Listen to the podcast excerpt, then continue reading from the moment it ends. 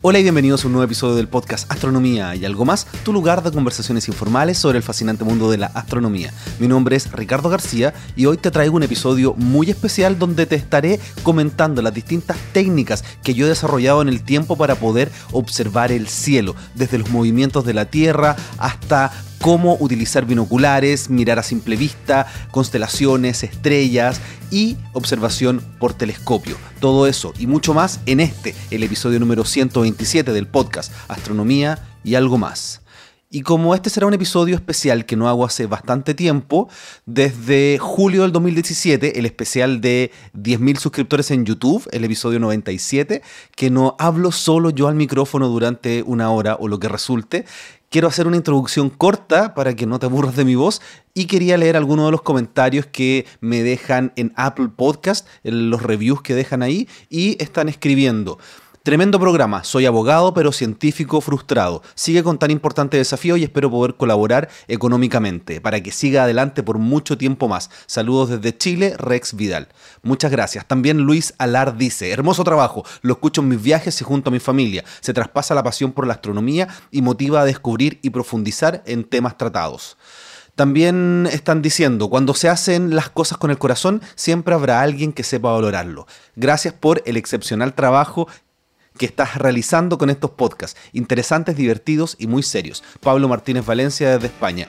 Y así recibo siempre muchos comentarios en Apple Podcast, a través de ebooks y mis redes sociales. Yo los estoy leyendo constantemente y se los agradezco enormemente. Yo hago esto porque me encanta y aunque suene redundante, me encanta que a ustedes les guste, que lo disfruten, que les sirva para inspirarse en mirar el cielo, en aprender de astronomía, en aprender de ciencia y el querer descubrir y responder las grandes preguntas que tenemos como humanidad con respecto al universo. Así que yo feliz de poder hacer esto semana a semana. Y esto se puede hacer todos los sábados gracias a que ya somos más de 60 Patreon, personas que están colaborando mensualmente para que esto se pueda realizar económicamente. Así que muchísimas gracias. Y bueno, no le doy más vueltas a esta introducción y comenzamos con el episodio número 127 del podcast Astronomía y algo más. Yo ya me encuentro aquí en mi departamento con un vaso de agua porque no sé cuánto rato hable y lo que quiero hacer es un especial de observar el cielo, que bueno, es un libro que a mí me encanta, que yo descubrí cuando era muy joven y gracias a ese libro pude empezar a conocer el cielo, eh, manejarme en el cielo, constelaciones, estrellas, magnitudes y todo eso. Y es lo que quiero comentarles en este, en este especial. Porque además quiero hacer una serie de videos explicativos en YouTube sobre cómo observar el cielo. Y quería comenzar esta serie con este podcast, un audio donde les voy a contar todo, espero, o casi todo lo que voy a estar tratando en detalle con diferentes técnicas y con algunas animaciones en los videos de YouTube. Así que lo que yo les quiero comentar es mi proceso para poder observar el cielo, los libros que utilizo, cartas estelares, eh, cómo busco objetos con binoculares, con telescopios, etcétera, etcétera, etcétera. Así que es algo que yo he desarrollado, puede que otras personas tengan diferentes técnicas, pero les quiero comentar lo que a mí me sirve porque quizás a más de alguno de ustedes les puede interesar. De hecho, me lo han pedido en muchos comentarios que explique cómo hacer observación del cielo. Así que más que traer un entrevistado o alguien que mm, haga observación del cielo, yo que lo he hecho hace mucho tiempo, que hago turismo astronómico, que hago charlas con observación, llevo más de 17 años, el otro día estaba pensando, haciendo charlas y turismo astronómico, así que quiero comentarles lo que he aprendido tanto en, la observación que hago para mí mismo como en los tours, los tours, no sé cómo se dice, eh, los diferentes tours astronómicos que realizo en observatorios turísticos. De hecho, en este momento yo estoy a cargo de la experiencia en un observatorio en, en el cajón del Maipo que se llama Pailalén y ahí también hacemos observación del cielo y todo este tipo de actividades. Así que si a usted le interesa, lo voy a dejar en las notas de este episodio, pailalen.cl. En el cajón del Maipo, una vez al mes, estamos haciendo observaciones astronómicas. Pero la gracia es que con lo que te voy a contar en este episodio, tú puedes tomar tu propio telescopio, binocular o simplemente a simple vista y poder descubrir el cielo. Entonces lo primero que tenemos que hacer en el momento que nosotros queremos empezar a conocer el cielo es entender los cambios en la noche, cómo se mueve el cielo. Y para eso vamos a utilizar lo que se llama la esfera celeste. ¿Por qué? Porque nosotros sabemos que la Tierra gira en torno al Sol y que gira sobre su propio eje y además el eje de rotación de la Tierra está inclinado a unos 27 grados. Esos movimientos de la Tierra se ven reflejados en el movimiento que nosotros vemos de las estrellas. Entonces, para simplificarnos, lo que podemos hacer es asumir que todas las estrellas están pegadas en lo que se llama una esfera celeste y es esta esfera la cual gira. Es simplemente un método que se utiliza para poder comprender el cielo. Entonces, esta esfera que yo quiero que ustedes se imaginen, que mm, en la que están todas las estrellas, nosotros vamos a poder tener ciertas coordenadas. ¿Qué quiere decir esto? Que si nosotros extendemos los polos terrestres, el polo sur terrestre y el polo norte terrestre, hacia esta esfera vamos a encontrar lo que se llaman los polos celestes, el polo norte celeste y el polo sur celeste. Entonces las estrellas van a girar en torno a estos polos, porque es la Tierra la que está girando, pero como nosotros estamos parados en la Tierra, nosotros vemos que las estrellas salen y se ponen al igual que el Sol. Pero ya sabemos que es que la Tierra está girando en torno al Sol. Pero imaginándonos esta esfera celeste, nosotros tenemos los polos, polo norte celeste y polo sur celeste. Ahora, si nosotros tomamos el ecuador terrestre y lo extendemos a esta esfera, vamos a tener el ecuador celeste. Y ya empezamos a ubicarnos un poquito más en el cielo. Otros puntos importantes que nosotros podemos crear en el cielo es el punto más alto al que uno puede mirar. Ese punto va a depender de el lugar donde uno se encuentre, de lo que se llama la latitud. Entonces, el punto más alto en el cielo se llama cenit y el otro extremo se llama nadir.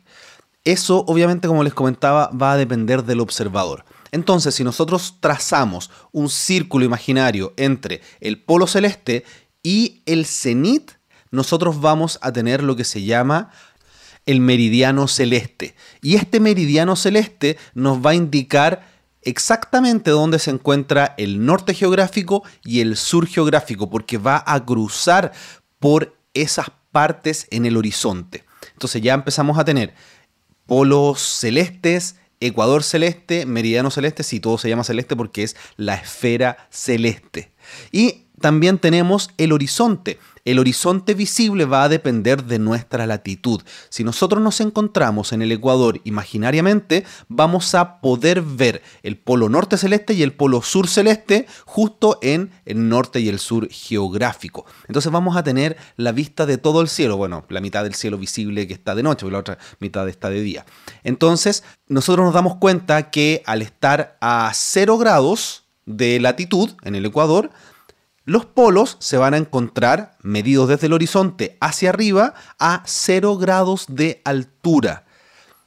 Si nosotros nos desplazamos hacia el sur o hacia el norte, en el caso de Santiago, que estamos a 33 grados de latitud sur, vamos a tener el polo sur celeste a 33 grados de altura en el cielo. Entonces, ese es un método muy simple para saber la altura a la cual se encuentra el polo celeste. ¿Sí? Si nosotros nos vamos a un lugar extremo como el polo sur, por ejemplo, que está a 90 grados de latitud sur, vamos a tener exactamente nuestro eje de rotación de la Tierra, la prolongación de este eje de rotación de la Tierra, o sea, el polo sur celeste a 90 grados de altura. Así que ya empezamos a tratar de entender algunos de los conceptos de, de la jerga que existe. Y ya he hablado de altura, que es medir desde el horizonte hacia el cenit en grados, de 0 a 90 grados. Y si nosotros miramos hacia el norte y empezamos a movernos hacia la derecha, en grados vamos a tener lo que se llama el azimut que algunos telescopios se llaman altazimutales, que se mueven horizontalmente en azimut y verticalmente en altura. Sigamos con las coordenadas entonces. Nosotros tenemos latitud y longitud en la Tierra. Si nosotros extendemos esas mismas coordenadas terrestres hacia la esfera celeste, vamos a tener lo que se llama la ascensión recta y la declinación. La ascensión recta corresponde a la longitud y la declinación corresponde a la latitud, o sea, qué tan al norte o al sur me encuentro desde el Ecuador. Por lo tanto, el otro tipo de telescopio, de montura de telescopio que nosotros podemos usar son los ecuatoriales que van a tener estos movimientos, ascensión recta y declinación, longitud y latitud celeste. No se llaman así, pero es para tener esta idea. Entonces, todo el cielo nosotros lo vamos a tener como una esfera celeste y ya tenemos los puntos importantes porque lo que yo los voy a invitar a los que no han hecho observación es a salir una noche cualquiera y tratar de encontrar estos puntos, de ver dónde está el cenit, dónde está el polo sur y ver cómo se mueven las estrellas en la noche. Más que tratar de buscar los nombres de las estrellas, dibujar constelaciones, lo primero es entender hacia dónde está el sur, norte, este, oeste y cómo se mueven las estrellas, cómo van describiendo círculos en torno al polo, cómo se genera al polo celeste, cómo se genera una especie de línea recta en torno al ecuador y más allá del ecuador se empiezan a generar círculos cada vez más chicos hacia el polo opuesto. Si estamos acá en el sur, el polo norte celeste que no se logra ver porque nos tapa la Tierra. Entonces, entender eso. Y además cuando los objetos pasan por el meridiano, por esta línea que nosotros hacíamos desde el cenit hacia el polo celeste, pasan por su punto más alto en el cielo. Entonces, salen en el este, llegan al punto más alto, pasan el meridiano y después empiezan a decaer. Y eso a veces es importante igual porque hay unos telescopios que son los de montura eh, ecuatorial alemana, que cuando un objeto pasa el meridiano hay que darlo vuelta porque si no el telescopio no funciona bien. Este es un dato para los que utilizan ese tipo de telescopios que es importante saber cuando un objeto pasa por el punto más alto en el cielo, que es el meridiano.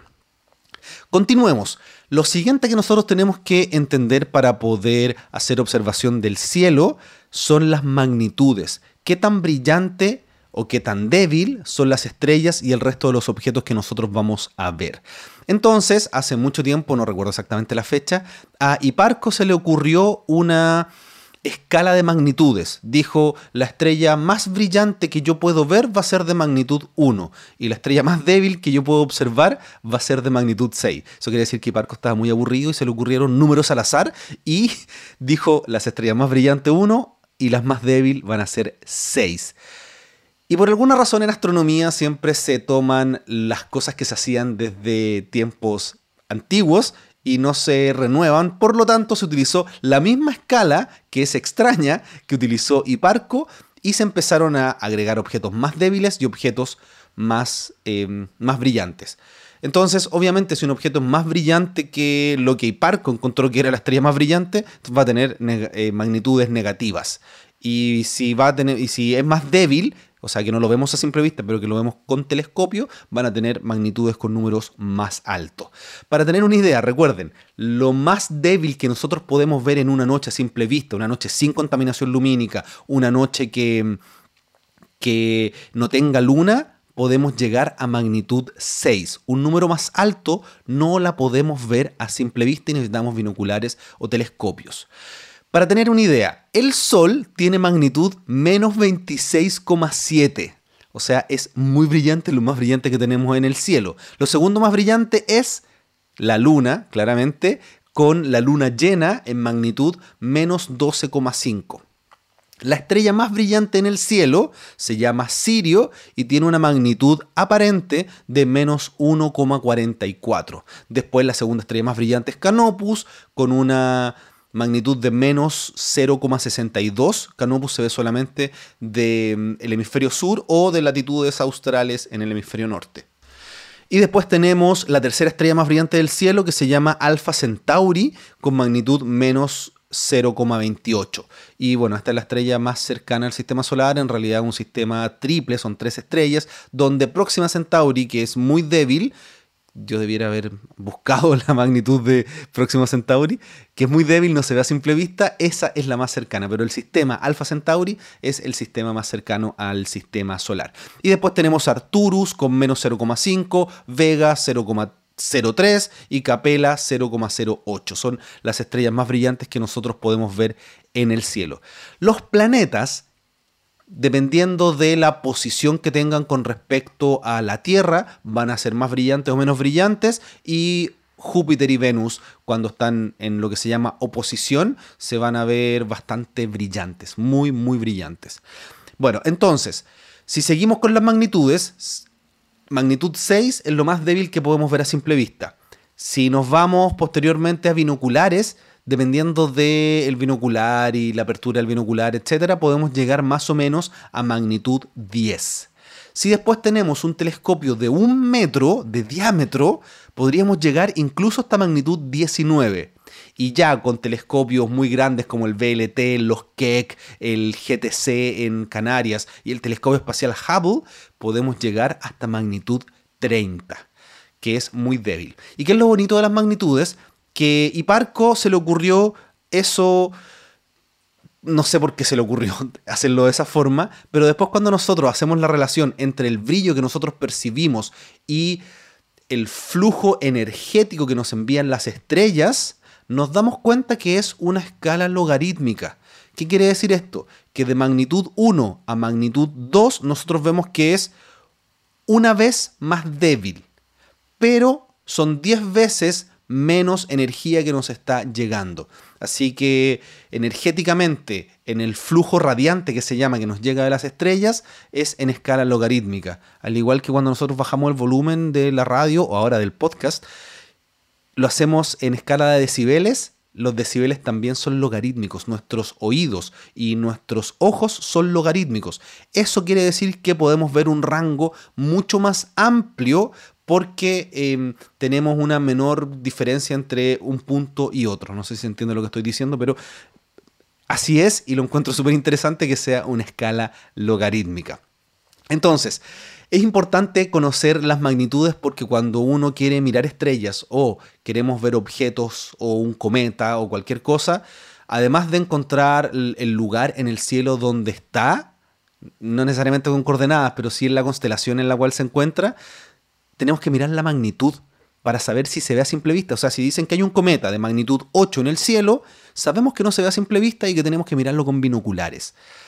Y si encontramos, por ejemplo, una galaxia magnitud 10, sabemos que no la vamos a ver con binoculares porque está justo en el límite. Entonces es importante eh, conocer las magnitudes. Y también cuando nosotros estamos hablando, yo sé que me voy a adelantar un poquito, pero cuando estamos hablando de objetos como nebulosas o galaxias que son objetos difusos, esa magnitud se, se divide en se divide en el objeto. Eso quiere decir que al tener un área mayor, en realidad vamos a percibirlo un poquitito más débil. No sé, ya me estoy enredando un poquito, así que pero lo importante es conocer estas magnitudes. Y el ejercicio que yo los invito a hacer es que después que ya conozcan estrellas y constelaciones, traten de medir cuál es la magnitud límite que ustedes pueden tener en ciudad y cuál es la magnitud límite a simple vista que ustedes pueden ver en, un cielo oscuro. Eso, entonces, es muy fácil hacerlo. Ustedes buscan una estrellita que esté en el borde de de la magnitud visible, uno que esté en magnitud, no sé, 5 y que ustedes puedan llegar fácilmente y traten de llegar a ver esa estrella a simple vista. Y ahí van a saber si se ve o no se ve o si la noche está buena o la noche está mala.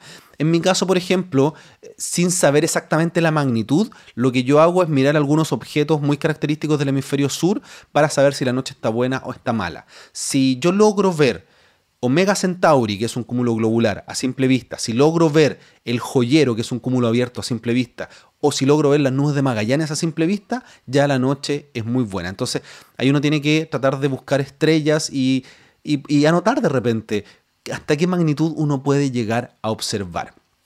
¿Y qué es alguna de las cosas que hace que no podemos llegar, que no podamos llegar a una mayor magnitud? Es la contaminación lumínica y también es la estabilidad del cielo. Cuando uno mira el cielo, uno ve que las estrellas titilan. Y las estrellas titilan porque nosotros tenemos capas en la atmósfera que tienen diferente densidad. Y al tener distinta densidad ocurre un proceso que se llama refracción, que es lo mismo que ocurre cuando yo tomo un vaso con agua y le pongo una cuchara y la cuchara se ve curva, es porque la velocidad de la luz cambia en el medio. En el agua eh, la velocidad de la luz es distinta a la velocidad de la luz en el aire y es distinta a la velocidad de la luz en el vacío. Y al cambiar uno ve que se curva la luz y eso genera refracción. Entonces si yo tengo este vaso con agua y tengo una cuchara y la empiezo a mover, yo voy a ver que la cuchara va a bailar, se va a ver extraña. Eso es lo que está ocurriendo con las estrellas. La luz de una estrella, que es un punto de luz, está atravesando la atmósfera, la atmósfera se está moviendo y por lo tanto lo que yo veo es un punto que cambia de posición muy rápido, muchas veces por segundo, y eso genera que yo vea un titilar de las estrellas o un centelleo. Y por eso, además, los planetas no titilan, porque un planeta no es un punto de luz, al estar más cerca es un disco. Entonces el disco, aunque se está moviendo, aunque parece como bandera cuando uno lo mira por telescopio, cuando uno lo mira a simple vista, no está apareciendo y desapareciendo, está ahí constante. Entonces, una forma de reconocer los planetas es que no titilan. Y este titilar, titilar de las estrellas se llama seeing, que es una palabra en inglés y algunos lo caracterizan de 1 a 10, 1 muy malo, 10 muy bueno, pero en astronomía se utiliza lo que se llama segundos de arco, que es dividir el cielo en horas, minutos y segundos, 360 grados, y poder decir cuántos segundos de arco yo puedo tener de resolución. Y eso se mide a través de eh, tomarle foto a una estrella, mirar lo que se llama la gaussiana, el PSF, Point Spread Function, y etcétera, etcétera, y uno puede saber. A simple vista, eh, si mal no recuerdo, y si me equivoco aquí me pueden corregir en los comentarios, uno cuando tiene un sin menor a un segundo de arco, uno no logra ver que las estrellas titilen, que es más o menos la resolución que tiene nuestro ojo. Nosotros podemos ver con esa resolución. No podemos distinguir algo más pequeñito en el cielo a simple vista. Entonces, si el, sin es menor de un segundo de arco, 0,8, 0,7 segundos de arco, nosotros vamos a ver que todas las estrellas están quietas en el cielo. Y eso es muy bonito. Yo no sé si ustedes han tenido la oportunidad de ver algo así. Yo lo he hecho en lugares muy oscuros y con muy buen seeing, como en el norte de Chile o en las Islas Canarias. Tenemos un seeing tan espectacular que a simple vista las estrellas no titilan. Entonces, hay que tratar, obviamente, cuando uno quiere hacer fotografía o quiere poder ver objetos muy lejanos y quiere llegar a magnitudes más débiles, tratar de tener un cielo en que las estrellas no titilen. Ya, continuamos entonces. Estamos recién comenzando y ya llevo unos veinte y tantos minutos, 22 minutos, así que espero alcanzar a contar todo lo que quiero comentar. Entonces, ya tenemos las bases de lo que vamos a seguir haciendo a continuación. Porque lo que tenemos que hacer ahora es familiarizarnos con el cielo. Aquí les voy a dar una visión general primero y después voy a entrar en detalle en las diferentes herramientas que yo utilizo. Lo primero que yo trato de hacer es reconocer constelaciones. Más allá de conocer las estrellas, etc., lo que yo hago es reconocer constelaciones. Para mí las constelaciones son como las comunas o los municipios en una ciudad. Digamos que la ciudad es el cielo y esa ciudad se subdivide y estas divisiones son las constelaciones. Entonces yo necesito conocer las constelaciones.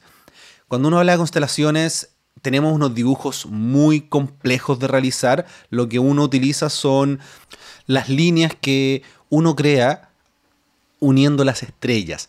Entonces los diferentes mapas estelares, las cartas les van a mostrar líneas que van uniendo las estrellas y no los dibujos que son bastante más difíciles de hacer.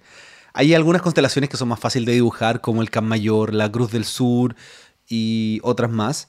El escorpión, por ejemplo, es, muy característica, se ve muy bien, pero hay otras que son muy extrañas, como el barco de Árago, que es parte de, bueno, hay muchas constelaciones forman el barco de Árago, la vela, pupa, pixis, o en el hemisferio norte está Draco, que es difícil. Casiopea en el hemisferio norte em, es fácil de reconocer porque es una W, pero no sé dibujar Casiopea. Las constelaciones zodiacales, algunas son más difíciles de dibujar que otras, pero lo ideal es tratar de mirar hacia un sector y saber qué es lo que estoy viendo. Entonces, ¿cómo uno llega a hacer eso? Uno tiene que comenzar desde lo que ya conoce. Por ejemplo, casi todo el mundo conoce el cinturón de Orión, que acá en Chile y me parece que en otros lugares también les dicen las tres Marías. Entonces, uno parte de ahí y utilizando un mapa estelar, que ya voy a hablar cuáles son los que yo utilizo, uno va saltando de estrella en estrella. Entonces uno empieza a hacer diferentes figuras geométricas, triángulos, cuadrados, equiláteros, etcétera, para llegar a otras estrellas y empezar a dibujar el cielo, desde lo conocido hasta lo desconocido. Y eso puede llevar meses, Y además el cielo cambia durante el año, entonces obviamente siempre uno puede salir con una carta estelar y disfrutar de un cielo sin tener que llevar ni siquiera binoculares ni nada. Entonces, primero reconocer constelaciones de las conocidas, de, los, de las estrellas conocidas hasta las más desconocidas.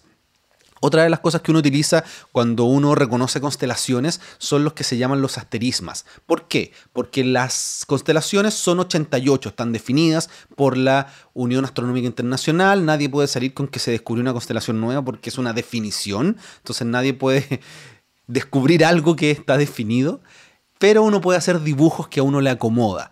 Entonces, al hacer estos dibujos que no son constelaciones, uno los llama asterismas. Por ejemplo, cerca de em, la constelación del escorpión, donde está Sagitario. Es difícil dibujar a Sagitario, pero hay un asterismo muy conocido que se llama la tetera. Entonces uno, uno dibuja una tetera. Eh, acá en el hemisferio sur tenemos la cruz falsa, porque está la cruz, tenemos la cruz falsa y tenemos una falsa falsa.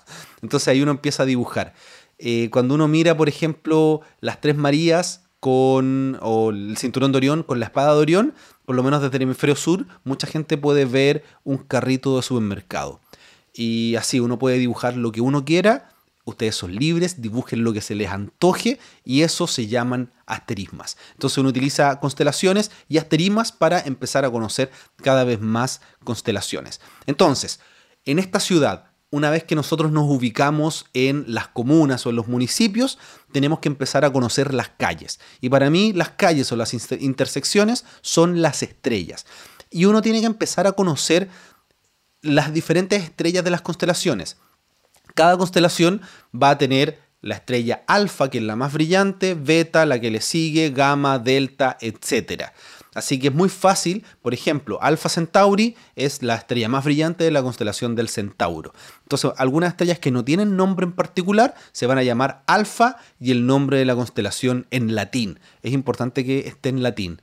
Entonces yo puedo decir Alfa del Centauro o Alfa Centauri. Alfa Centauro al parecer no es tan correcto, hay que decir la constelación en latín. Ahora, en el caso de Alfa Centauri también se llama Rigil Centaurus, pero uno siempre le dice, le dice Alpha Centauri. Por ejemplo, Sirio, que es la estrella más brillante de la constelación de el Can Mayor, se llama Alpha Canis Majoris. Pero uno siempre le dice Sirio. O Canopus, Alpha Carinae, que es la eh, constelación donde se encuentra la estrella Canopus. Entonces, uno, cuando ya conoce las constelaciones, uno empieza a mirar la, constelación, en este caso vámonos mentalmente hacia, hacia Orión, y uno empieza a mirar las estrellas que tiene y uno empieza a ponerle nombre y uno juega a acordarse de los nombres. Entonces, por ejemplo, en Orión, las estrellas más conocidas que tenemos son Rigel, Betelgeuse, algunos le dicen Beetlejuice, entonces yo siempre hago el chiste que Beetlejuice, si uno lo dice tres veces, eh, es la película.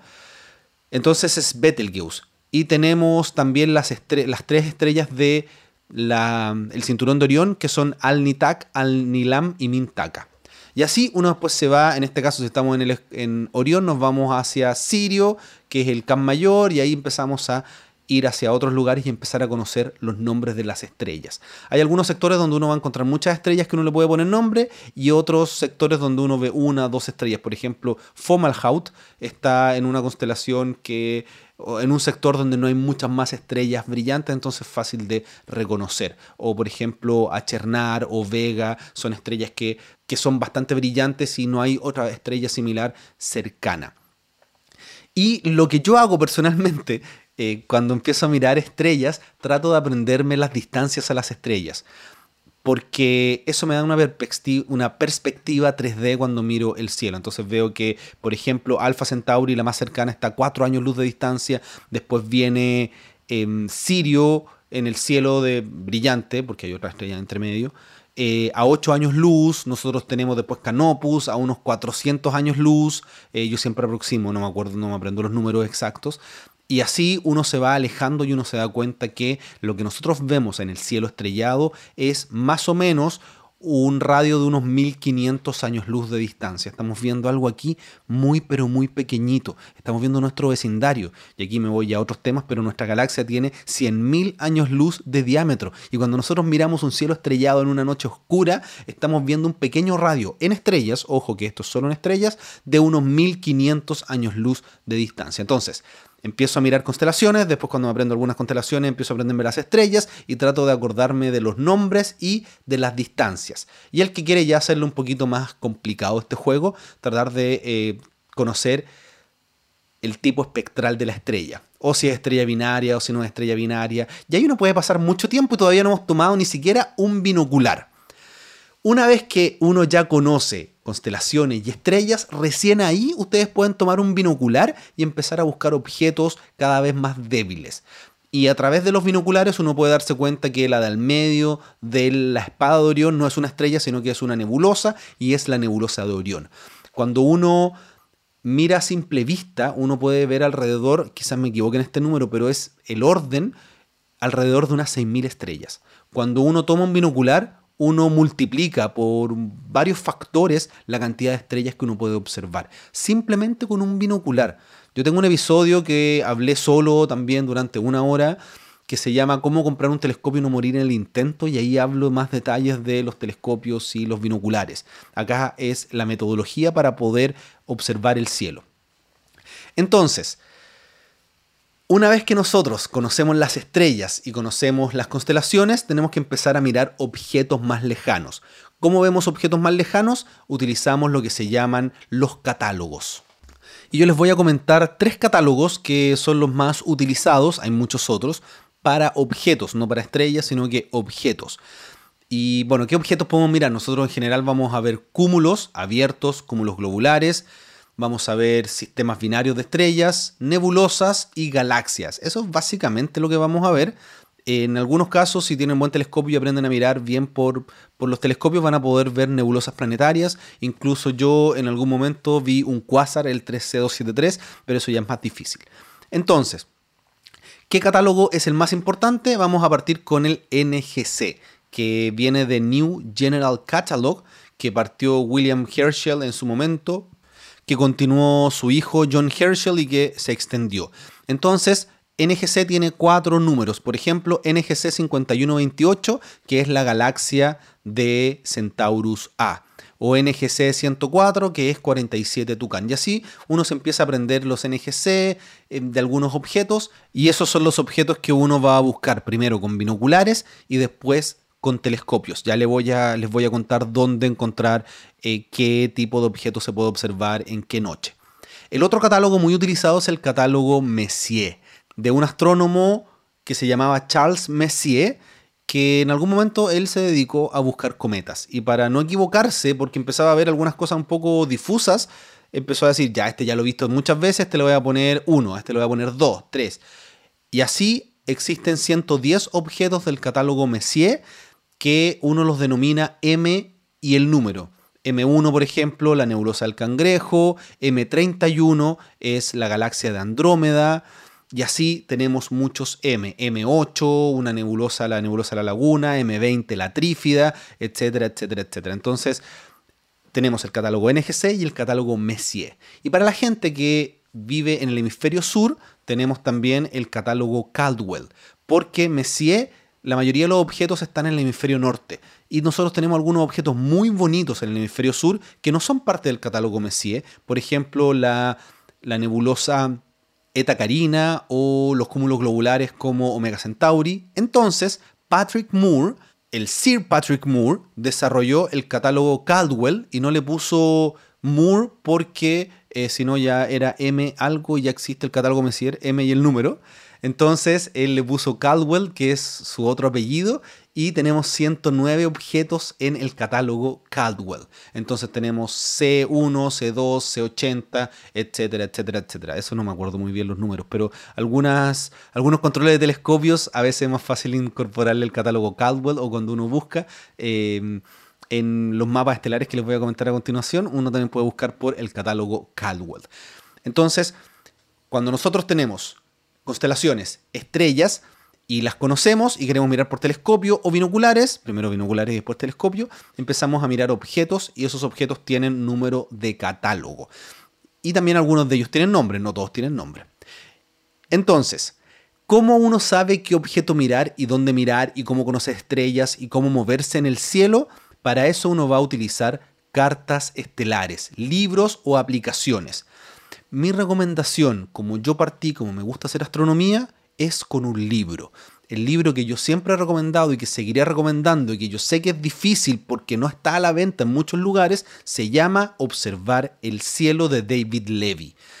Es un libro increíble porque tiene una, un listado completo de todas las constelaciones. Entonces, ¿cómo lo trabajaba yo? Cuando quería descubrir constelaciones, yo iba a una constelación conocida, por ejemplo, Orión, y llegaba, están en orden alfabético, entonces llego a la O de Orión y veo las estrellas. Doy vuelta el libro porque acá en el hemisferio sur las constelaciones se ven al revés, eh, porque la cultura hegemónica es del hemisferio norte, entonces ocupamos las constelaciones que vienen de allá.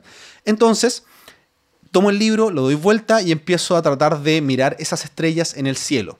Obviamente utilizo una linterna con luz roja para no encandilarme y estar habituado a la oscuridad, y empiezo a moverme de una estrella a una estrella. Y además aparecen las constelaciones cercanas, entonces desde Orión me puedo pasar al Can Mayor o a Monoceros, que es una constelación ahí bastante difícil de encontrar y que tiene algunos objetos importantes, muy bonitos, como Rosetta, el cono, que uno puede mirar por, por telescopio y tomarle fotografías. Y siempre me desvío cuando estoy hablando de algún tema, pero estoy mirando una constelación y me voy a otra, por ejemplo. De Orión puedo dibujar monoceros. De monoceros o de Orión puedo ir a Lepus. De Lepus me puedo ir al río Erídano. Y ahí entre medio uno tiene Fornax y muchos objetos muy interesantes.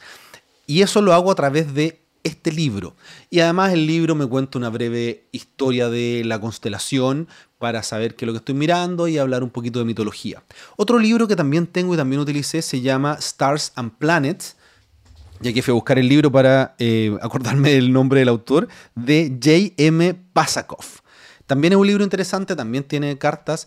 Y bueno, yo sé que hay muchos libros que tienen cartas estelares. A mí me gusta el libro porque no necesito tener un teléfono, no necesito tener luz de un aparato como un tablet o un teléfono apuntándome a los ojos, sino que tengo una pequeña linternita y yo mirando lo que está en el libro trato de encontrar lo que hay en el cielo. También habían unas, unas cartas estelares que se llaman las Wiltirion, que también son muy muy buenas y se tienen muchísimos objetos más allá de solamente las estrellas y eh, las constelaciones. Entonces, si ustedes no tienen alguno de estos libros, lo que también puede funcionar es que impriman alguna carta que busquen en internet de las constelaciones y las utilicen en terreno. Ahora, si son tecnológicos y les funciona, existen algunos software que son muy buenos para el computador y ustedes pueden ir con su computador a terreno y tratar de encontrar los objetos de esta manera. El software que yo recomiendo absolutamente se llama Stellarium. Va a estar todo vinculado aquí en las notas de este episodio. Stellarium funciona para Windows, Linux y Mac, así que no tienen excusa y es gratuito y tienen las constelaciones, las estrellas, los objetos, cómo se ve si uno mira por binocular, por telescopio, el zoom que tiene, eh, la fecha, la hora, eclipses, cometas, todo lo que ustedes quieran. De verdad es un software muy, muy, muy bueno para todo lo que tiene y además es gratuito. Y entonces yo puedo hacer zoom, puedo mirar la constelación, me voy a otra estrella, me aprendo el nombre de la estrella, aparece las distancias, etcétera, etcétera, etcétera. Ese es un software muy, pero muy bueno para poder aprender a conocer el cielo. Ahora, el que no quiera viajar con el computador, existen aplicaciones, y aquí yo estoy tomando mi teléfono en mi mano para poder comentarle algunas de las aplicaciones que yo utilizo. Yo tengo iPhone, así que no sé si las, constelaciones, iba a decir, si las aplicaciones que les voy a mencionar están también para Android. La que sí yo sé que está para Android, que también está para iPhone, es obviamente Stellarium. La misma de este software para el computador está en aplicación de em, teléfono celular, Stellarium. Existen otras, yo utilizo Star Walk, así como Caminata de las Estrellas o Caminando por las Estrellas, Star Walk y está Star Walk 2, que son de pago pero son muy buenas. También está Scope Night, eh, que mm, la encuentro interesante. Y tenemos Sky View, tenemos Sky Live, y varias otras aplicaciones.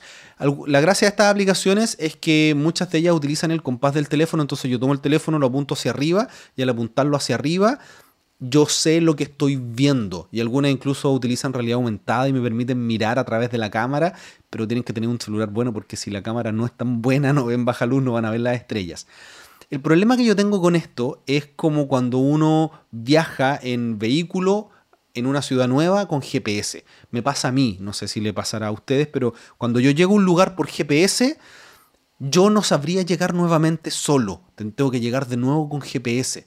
Pero si yo quiero aprender a llegar a un sector de cierta ciudad y yo miro un mapa, lo aprendo y yo recorro las calles, yo sé llegar nuevamente y no me pierdo. Lo mismo creo que ocurre con el cielo. Si yo tomo esta aplicación, apunto el cielo y veo que esa estrella que está ahí es, no sé, Fomalhaut, después no voy a saber llegar a esa estrella. Entonces, por eso a mí me gustan los libros, porque requiere una interpretación, requiere mirar la carta, reconocer el cielo y tratar de encontrar lo mismo que veo en el mapa en el cielo. Y no el usar el GPS o en este caso el teléfono mirando hacia el cielo para poder encontrar los objetos. Pero al final es cosa de gusto. Si les funciona con la aplicación, maravilloso. Entonces, nuevamente, Primero reconocemos constelaciones, reconocemos estrellas, tratamos de aprender sus distancias, sus nombres, quizás tipo espectral, etc. Y después necesitamos nosotros que observar objetos que están un poquito más lejanos, que son nebulosas, cúmulos, galaxias, etc. ¿Cómo uno hace eso? ¿Cómo sabes qué objeto mirar, qué objeto ir a descubrir con binoculares? Hay varias formas. Voy a volver al libro que me encanta, que es observar el cielo, porque por constelación este libro tiene los objetos que tú puedes ver a simple vista, estrellas y a veces algunos cúmulos eh, o nebulosas que se pueden ver a simple vista que no los reconoces como tal, pero sí los puedes ver, bueno, salvo por ejemplo las Pléyades, que es, uno reconoce que es un cúmulo a simple vista, o el pesebre también, me parece que M45, que uno lo reconoce a simple vista, o nebulosas como Eta Carina, como la nebulosa de Orión, uno lo reconoce a simple vista. Y me parece que algunas personas pueden ver Andrómeda a simple vista, me han dicho, yo no lo he logrado hacer, pero mm, algunos dicen que pueden verla a simple vista. Aquí en el hemisferio sur tenemos dos galaxias, la nube mayor y la nube menor de Magallanes, que se pueden ver a simple vista y son muy bonitas. Bueno, entonces, ¿cómo yo sé qué objetos mirar? La gracia es que observar el cielo me da una lista de objetos por constelación. Entonces yo sé qué constelación está en el cielo, yo sé qué objeto puedo ver con binoculares. Y eso es muy interesante porque yo empiezo a llegar a esos objetos y aprendo a utilizar el binocular y aprendo a reconocer las estrellas y estos sectores en el cielo con binoculares y aquí me voy a adelantar un poquito, pero es importante aprender a conocer y a saltar de estrella en estrella utilizando formas geométricas para posteriormente, cuando uno utiliza un telescopio, poder mirar por el buscador del telescopio y saber hacer lo mismo. Entonces, no hay que saltarse el aprender a mirar el cielo con binoculares.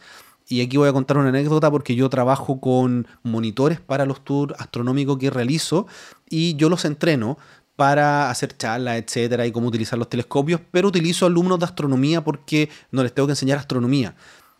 Pero ellos no saben mirar el cielo, no saben buscar objetos porque no tienen práctica. Y aún siendo alumnos de astronomía, teniendo todo ese conocimiento, les cuesta mucho encontrar un cúmulo o encontrar una galaxia. Entonces, que no les pase a ustedes si quieren aprender a descubrir el cielo. Entonces, se puede hacer con el libro Observar el Cielo, con Stars and Planets, con otros libros que son guías del cielo, del hemisferio norte, del hemisferio sur. Y el problema de las aplicaciones es que a veces es difícil darse cuenta cuáles son los objetos que ustedes pueden ver, hay que ver cuáles son los que se ven a simple vista o cuáles pueden verlos con binoculares o con telescopio porque les da la lista de todos. Stellarium tiene todos los objetos y uno puede activar una opción y uno ve muchos. Entonces uno no sabe cuál es más interesante y cuál es menos interesante. Entonces aquí yo les recomiendo hacer una planificación de la observación. ¿Cómo uno planifica la observación? A través de algunos sitios web que te permiten hacer eso. Yo les voy a recomendar dos. El primero se llama Heavens Above, que obviamente va a estar todo esto en la descripción de este episodio. eh, que ustedes pueden ver en, las notas del episodio, ustedes la pueden ver en las distintas aplicaciones para escuchar podcast. También están en Evox y también en mi página astroblog.cl. Entonces, uno va a este sitio web, Heavens Above o Cal Sky, que es el que más me gusta ahora, lo he utilizado mucho, en el cual yo le digo la ubicación geográfica donde estoy y me va a decir cuáles son los objetos más interesantes para poder ver esa noche. Eh, eso me lo da Cal Sky. Em, en el caso de Heavens Above no me da la lista. Entonces muy interesante que yo puedo tener la lista completa de los objetos más interesantes para ver en el cielo. Miro después dónde, en qué constelación están, qué magnitud. Tengo la lista completa y después busco, porque ya conozco las constelaciones, sé más o menos dónde están en el cielo y miro una carta. En este caso yo utilizo Stellarium para poder llegar a los objetos. O en este caso puedo usar observar el cielo. Ah, y observar el cielo tiene versión 1 y versión 2. El primero están las constelaciones completas y en el libro 2 hay un detalle de objetos más interesantes para poder observar y no están las constelaciones completas, sino que hay sectores donde ustedes pueden ver más objetos. Parece como que yo estoy vendiendo mucho ese libro. Debería ganar comisión si ustedes lo compran, pero no es así. Pero es un libro que a mí me encanta. De verdad, yo aprendí a conocer el cielo. El que tengo está súper ajetreado, tiene mucho recorrido porque lo he llevado a todas partes. Entonces, yo puedo mirar los objetos de la noche e incluso si es que hay algún cometa, yo puedo verlo a través de este sitio web. Me va a decir en qué constelación, la magnitud, etc. En este momento que estoy grabando el podcast no tengo información de que haya algún cometa en el cielo que sea interesante de observar. También asteroides que uno que pasan también se los va a decir este sitio web.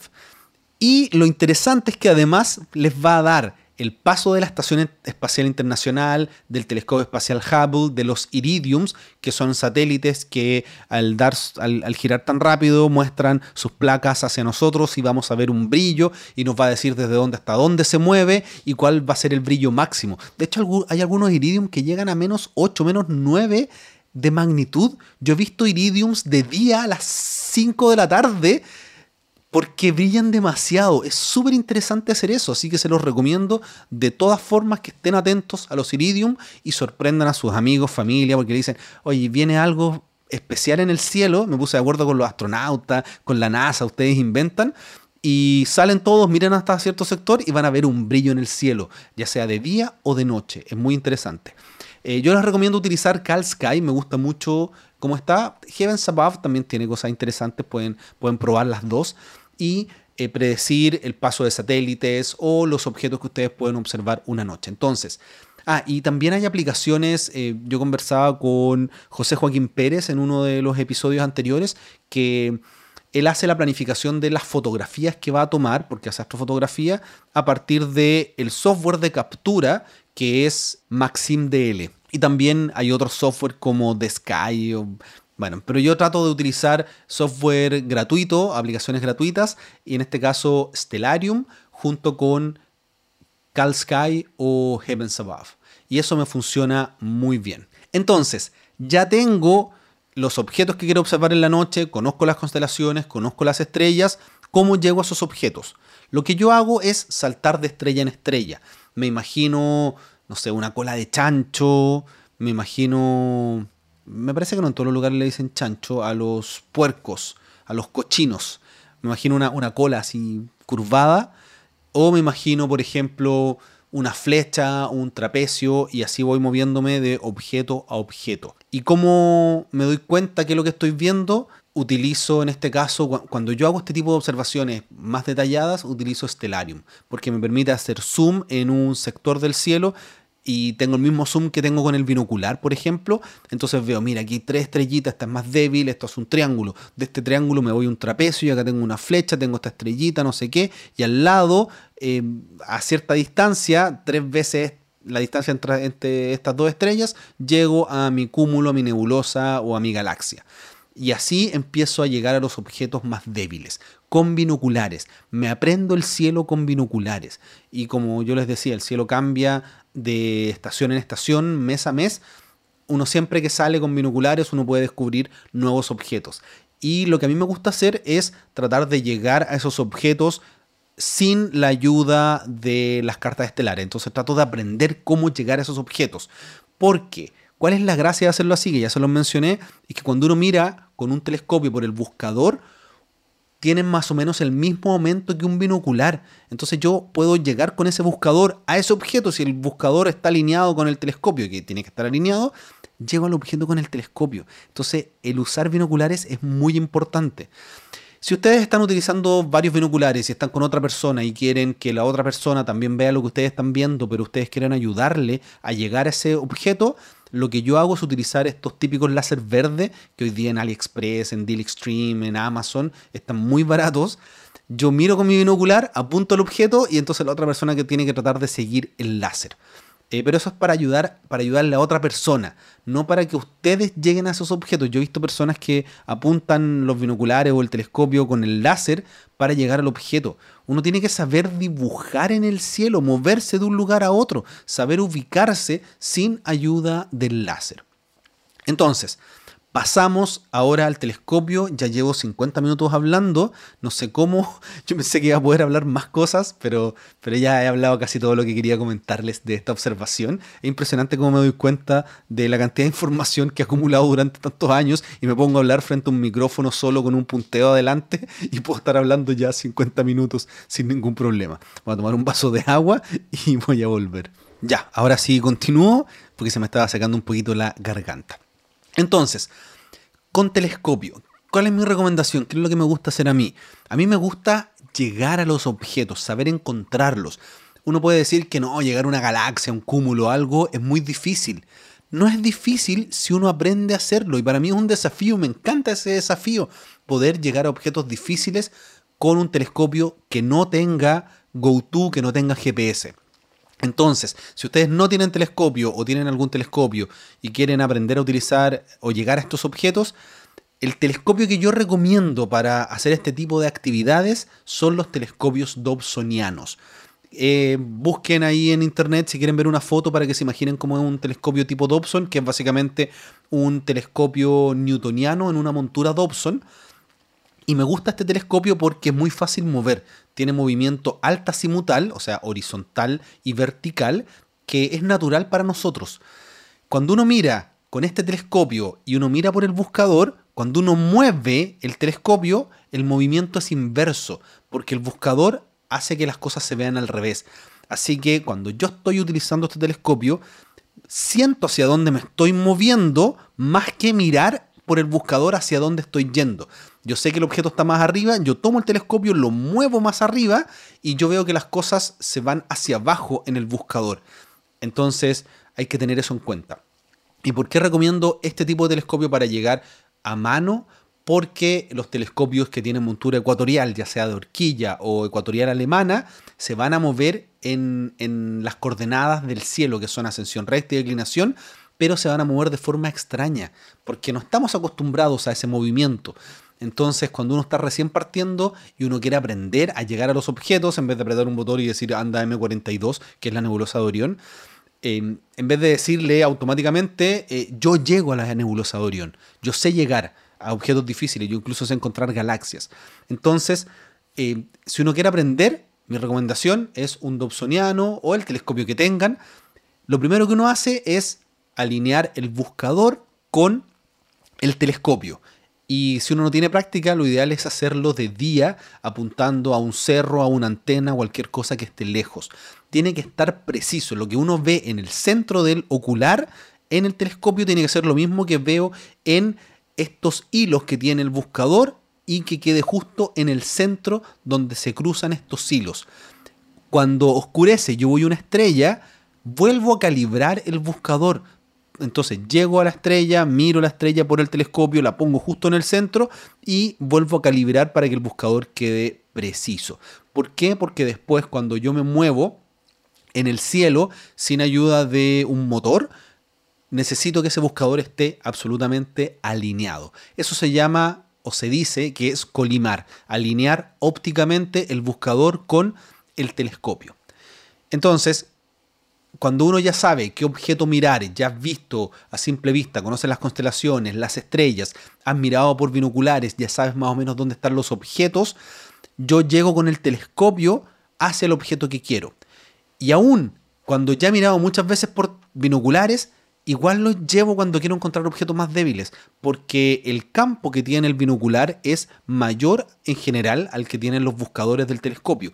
Entonces trato de llegar al objeto, miro con binoculares porque veo con dos ojos, trato de aprenderme eh, distintos asterismas, distintas, distintas figuras en el cielo para saber más o menos dónde está el objeto. Y después trato de hacer lo mismo con el buscador del telescopio para poder llegar a una galaxia o a un cúmulo complicado. Y ese es mi método, aprenderme a inventar dibujos en el cielo, aprenderlos con binoculares para tratar de llegar con el buscador del telescopio. Y aquí hay un punto importante, porque hay algunos telescopios que tienen buscadores láser o que tienen un puntito y que no tienen aumento. En lo personal, a mí no me gustan ese, ese tipo de buscadores porque sin aumento yo no puedo encontrar galaxias difíciles. Yo necesito tener unos 5 o 7 aumentos para poder ver más estrellas e incluso hay galaxias como eh, la galaxia del sombrero eh, cerca de la constelación del cuervo, entre el cuervo y Virgo, la galaxia, la galaxia de Fornax, la NGC 253 o M83, Centaurus A, que en noches muy oscuras uno puede ver a través del buscador. O sea, con binoculares uno las puede distinguir como una pequeña manchita y a través del buscador uno también las puede ver. Y si uno no las ve, uno se aprende el dibujo. Entonces yo necesito un buscador con aumento, si no, no puedo llegar a este tipo de objetos. Entonces planifico mi noche, tengo los objetos que quiero encontrar, las galaxias más bonitas que son difíciles, em, y trato de llegar con binoculares y con el telescopio dobsoniano.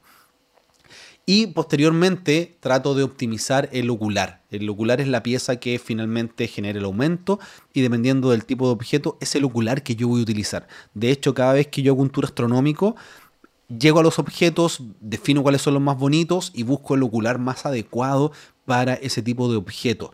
Porque, por ejemplo, un cúmulo abierto necesito tener poco aumento y necesito más luz, entonces necesito un ocular que tenga gran campo, por ejemplo, un 40 milímetros o algo de, ese estilo. Eh, si quiero ir a un planeta, tengo que tratar de tener un poquito más de aumento. Y hablando de planetas, los planetas también ustedes los pueden reconocer en el cielo, los pueden ver por binoculares. Saturno se le alcanzan a distinguir los anillos con un binocular, así que vale la pena tratar de mirarlo. Y cuando uno mira ya con telescopio, cuando uno mira el cielo varias veces seguidas, uno ya sabe qué planeta es. O sea, yo puedo estar dos meses sin mirar el cielo, salgo un día, miro hacia arriba, veo las constelaciones y reconozco de inmediato qué planeta está. Entonces, esa es básicamente la técnica que yo utilizo, lo que les he contado a través de este podcast. Y bueno, para objetos más difíciles, por ejemplo, esta vez que yo miré un quasar, el 3C273, que tiene magnitud 9, obviamente con el binocular voy a estar al límite. Entonces lo que hice fue llegar a alguna estrella cercana, que está, me parece que está cerca de la constelación de Virgo. En ese momento ocupé un telescopio GoTo, pero, pero también se puede hacer a mano. Y lo que uno hace es aprenderse los dibujos en el, en el ocular, o sea, en el buscador, y después en el ocular. Porque este cuásar se ve como una estrella del campo, que está a, no sé, mil años luz de distancia, de magnitud 9, pero el cuásar no está a mil años luz de distancia, distancia, sino que está a 2.300 millones de años luz de distancia, pero se ve como una estrellita de magnitud 9 que está aquí relativamente cerca. Entonces uno se aprende bien el dibujo, uno lo compara con esta carta estelar, con Stellarium, con lo que sea, o con Wiltirion, y uno sabe lo que está viendo. Y así ustedes pueden llegar de verdad a cualquier objeto, al trío de Leo, por ejemplo, a nebulosas planetarias, la Lira, Helix, que son preciosas, o no sé, el objeto que esté en la noche. Y ese es el recorrido, y es un recorrido que toma muchos años, y yo sigo haciéndolo cada vez que tengo la oportunidad de ir a un cielo oscuro, y cuando no tengo mi libro, yo tomo mi teléfono y trato de reconocer alguna constelación que no haya visto antes, tratar de dibujarla y tratar, de, tratar después de cerrar los ojos, volver a la constelación, tratar de dibujarla, acordarme, acordarme del nombre de las estrellas y hacerlo una y otra vez y una y otra vez. Entonces después la gente se sorprende como uno conoce el cielo, pero es como alguien conoce una ciudad como un taxista conoce una ciudad. El taxista está todo el tiempo manejando por la ciudad, entonces la conoce. Nosotros que nos gusta la astronomía, hacemos lo mismo con el cielo, entonces no es que uno sea experto y que lo conoce, sino que uno ha gastado muchas horas mirando hacia arriba, tratando de reconocer estrellas, constelaciones y objetos a partir de los distintos catálogos y encontrarlos a simple vista, con binoculares y con telescopio. Así que ya estoy llegando a la hora de podcast, que es la duración que a mí me gusta. Coméntame en Evox, en mis redes sociales, qué te pareció este episodio. yo creo que voy a seguir haciendo cada cierto tiempo, dependiendo de lo que ustedes me pidan, estos episodios especiales en donde yo cuento algo, no sé, en este caso era cómo mirar el cielo eh, para un aficionado, cómo aprender a descubrir el cielo, o el que ya, los que ya hice, respuesta a las preguntas de ustedes o cómo comprar un telescopio y no morir en el intento. Así que si se les ocurre alguna idea para un futuro especial de esta naturaleza, que no lo voy a hacer muy pronto, pero sí en algunos meses más, por favor déjenme en los comentarios qué especial les gustaría que yo hiciera de esta forma. Y eso, agradecerles el haberme soportado si llegaron hasta este punto y me han escuchado todo el rato. Muchas gracias por llegar a este punto y que tengan unos hermosos cielos y nos escuchamos la próxima semana en un nuevo episodio del podcast Astronomía y algo más.